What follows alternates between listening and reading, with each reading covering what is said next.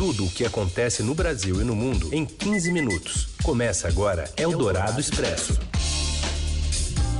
Olá, seja bem-vinda, seja bem-vindo. Você que está aí nos acompanhando ao vivo pelo FM 107,3 da Eldorado, onde está começando mais uma edição do Eldorado Expresso, que também está no radioeldorado.com.br no, na skill da Alexa e também no nosso aplicativo para smartphones e para tablets.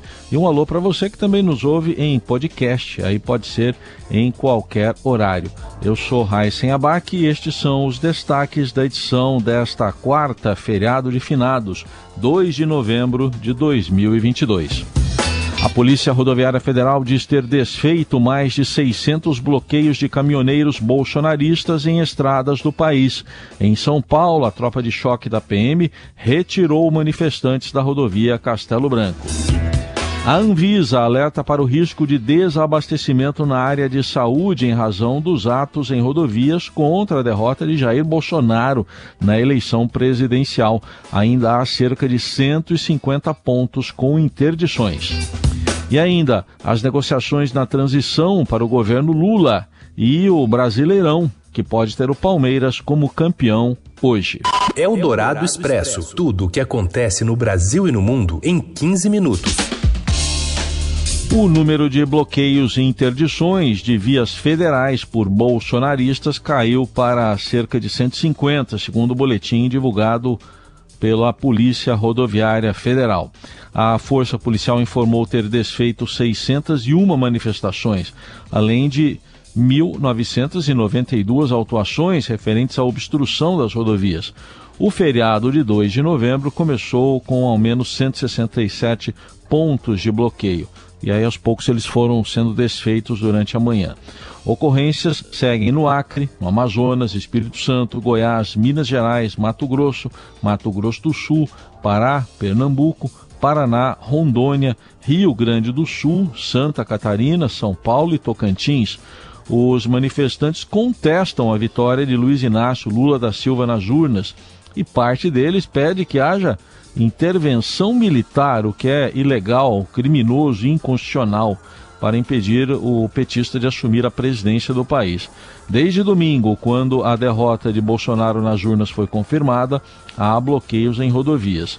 Dois dias após o pleito, ou seja, ontem, somente ontem, o presidente Jair Bolsonaro discursou condenando os protestos que interfiram no que ele chamou de direito de ir e vir. A fala não foi suficiente para desmobilizar totalmente o grupo. Bolsonaristas, inclusive, recortaram um trecho do vídeo e estão compartilhando como forma de validar os atos antidemocráticos. E hoje, por volta das 11h30 da manhã, o batalhão de choque da Polícia Militar de São Paulo chegou ao quilômetro 26 da rodovia Castelo Branco, em Barueri, na região metropolitana de São Paulo, para desfazer a manifestação que interditava parcialmente a rodovia, que dá acesso ao interior do estado. Os militares lançaram bombas de gás lacrimogênio para dispersar os manifestantes e o trecho foi totalmente liberado. Minutos antes, policiais passaram pedindo para que os presentes retirassem as crianças do local. A polícia não deu estimativa de quantas pessoas estavam na via, mas, pelo que se pôde ver no local, a quantidade não passava de 200. Após a ação da tropa de choque, grupos bolsonaristas permanecem perto da via, em locais próximos à via, que é estadual, eh, seja no acostamento, seja na passarela de pedestres. Policiais continuam atuando para dispersá-los e carros e caminhões já circulam normalmente. Pelo Twitter, o ministro da Justiça e Segurança Pública, Anderson Torres, disse reiterar o pedido do presidente Bolsonaro para que as manifestações de apoiadores dele não impeçam o direito de ir e vir de todos.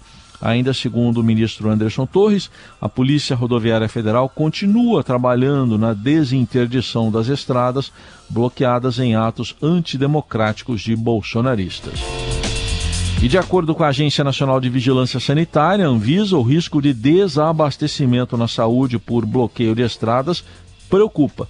Mais informações chegam de Brasília com a Júlia Afonso. Boa tarde, Júlia. Boa tarde, Heisen. Boa tarde, ouvintes. A Agência Nacional de Vigilância Sanitária, Anvisa, informou nesta quarta-feira que está monitorando possíveis desabastecimentos de suprimentos de saúde. O diretor-presidente da Anvisa, o contra-almirante Antônio Barra Torres, enviou um ofício ao ministro da Saúde, Marcelo Queiroga, com o tema Mapeamento de risco de desabastecimento da cadeia de suprimentos de medicamentos e vacinas. O militar pediu especial atenção a fim de que se possa manter e garantir o livre acesso da população a insumos de saúde. Nesse ofício, Barra Torres disse que já preocupa o risco de desabastecimento passível de gerar impactos na cadeia de suprimentos de saúde caso não se efetive um pronto restabelecimento do transporte. Diz que é importante assegurar o ir e vir de pessoas e cargas como fator sustentador de uma oferta constante e fluida de produtos e serviços de saúde num cenário sanitário ainda com incertezas. Em nota, a Anvisa afirmou que o monitoramento é feito junto ao setor que é regulado pela própria agência. Ofícios também foram enviados aos Ministérios da Justiça, da Casa Civil, ao Ministério Público Federal, ao Supremo Tribunal Federal, ao Conselho Nacional dos Secretários Estaduais de Saúde, o CONAS, e ao Conselho Nacional de Secretarias Municipais de Saúde, o CONASENS. A Anvisa ainda afirmou que esse monitoramento é uma medida que consta da missão da agência de identificar ameaças e proteger a saúde da população. E em Limeira, no interior de São Paulo, o prefeito o prefeito Mário Botion decretou situação de emergência pública no município devido à escassez da oferta de combustíveis em postos de abastecimento. A decisão determina que os postos reservem ao menos 5% do combustível, no caso gasolina, etanol e diesel disponível e isso para que eles possam atender serviços essenciais, a frota do município, né, que realiza serviços essenciais. Todos os postos de combustível de Limeira estão obrigados a garantir a reserva para o município. A situação se tornará mais rigorosa caso a escassez de combustível se confirme num patamar em que 5% da reserva de combustível não garanta mais a prestação de serviços essenciais.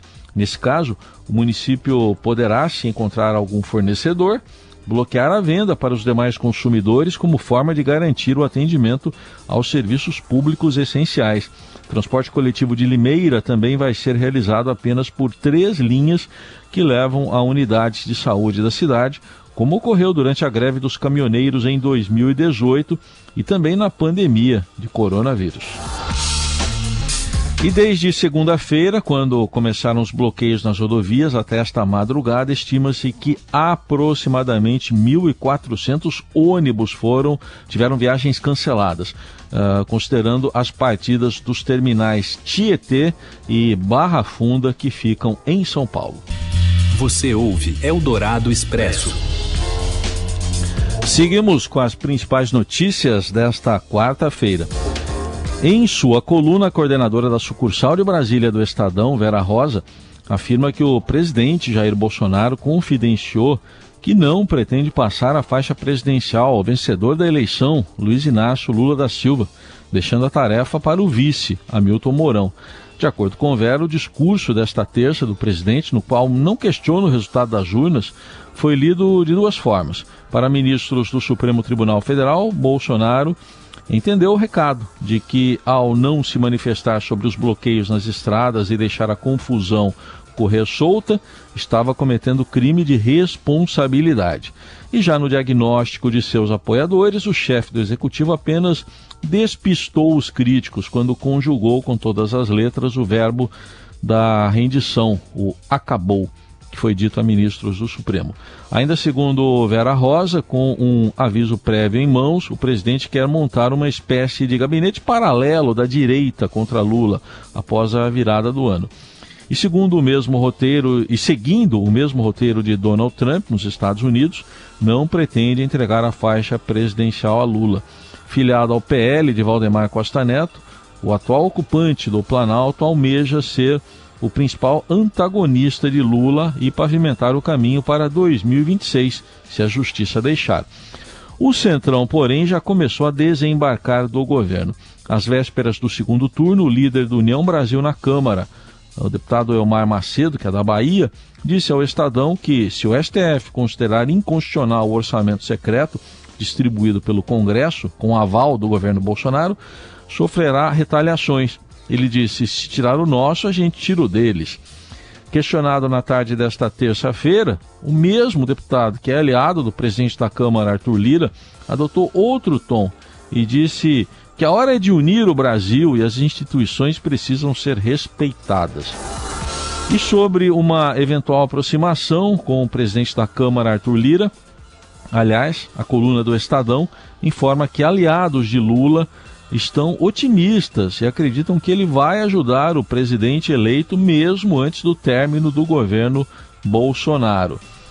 Eles viram como positiva a agilidade com que Lira reconheceu a vitória do petista no último domingo. Em conversas reservadas, parlamentares relatam que o presidente da Câmara também indicou que não criará dificuldades para a nova gestão e se colocou à disposição durante o período de transição. O aceno não é à toa, já que o presidente da Câmara quer apoio do PT e de outros partidos para a sua reeleição. Na visão de pessoas próximas a Lula e a Lira, no entanto, um dos maiores entraves para a aproximação poderia ser a rixa do deputado Lira com o senador Renan Calheiros, do MDB. Os dois são de Alagoas e Calheiros é apoiador do presidente eleito. Segundo membros do PP, partido de Lira, o presidente da Câmara liberou alguns integrantes da legenda para dialogarem com membros do próximo governo, mas indicou que uma adesão à base só poderia ocorrer depois de pelo menos seis meses da nova gestão. Depois do resultado, Lira conversou com Lula por telefone. Agora, interlocutores tentam acertar uma reunião presencial entre eles. Eldorado Expresso. E o Palmeiras pode chegar ao seu 11 título brasileiro nesta noite, ou dependendo, pode ser até à tarde, dependendo de um outro resultado. Futebol Fala, Robson Morelli. Futebol é, é mágico, por isto mesmo. Olá, amigos! Hoje não tem como não falar dessa possibilidade real, real de o Palmeiras conquistar o título do Campeonato Brasileiro. Chegou o dia para o torcedor palmeirense. Joga à noite com Fortaleza 21 e 30, num jogo que não tem mais ingresso, casa lotada, portanto, e o Palmeiras na iminência de festejar o seu 11 título nacional pode ser campeão antes de entrar em campo. Isso mesmo, se o Internacional perder ou empatar com o América Mineiro lá em Belo Horizonte, o Palmeiras já é campeão. O time vai festejar o título dentro da concentração para a partida da noite. E aí, para o jogo contra o Fortaleza, o que fica valendo é o pôster do time campeão, porque o resultado já está consumado. Para que não dependa do Internacional de qualquer resultado, o Palmeiras só precisa vencer a sua partida. Vencer o Fortaleza dentro da sua casa, diante da sua torcida, pela 30 quinta rodada para se sagrar campeão brasileiro. Aí, muito provavelmente, boa parte do elenco vai entrar em férias. Acabou o ano, ano que começou lá em janeiro, se preparando para o Mundial da FIFA, se preparando para o Campeonato Paulista. Teve Copa do Brasil, teve Libertadores e teve Brasileirão, uma temporada de 73 jogos. Isso mesmo, o Palmeiras completa hoje 73 partidas na temporada e o torcedor espera que com festa, festa de título brasileiro, festa de título nacional. É isso, gente. Falei, um abraço a todos, valeu. Senhores Denis Williams e Nelson Volter secando, colocando o hino aí antes da hora. Estive ao lado desses dois senhores, também do Moacir Biasi e da Laís Gotardo, sempre sóbria, esperando a hora certa de comemorar. Este foi o Eldorado Expresso e lembrando a você que as atualiza a atualização das principais notícias você continua acompanhando aqui no Eldorado e também nas plataformas do Estadão. Ótima quarta, bom feriado e até amanhã. Hoje o chiqueiro pegou fogo.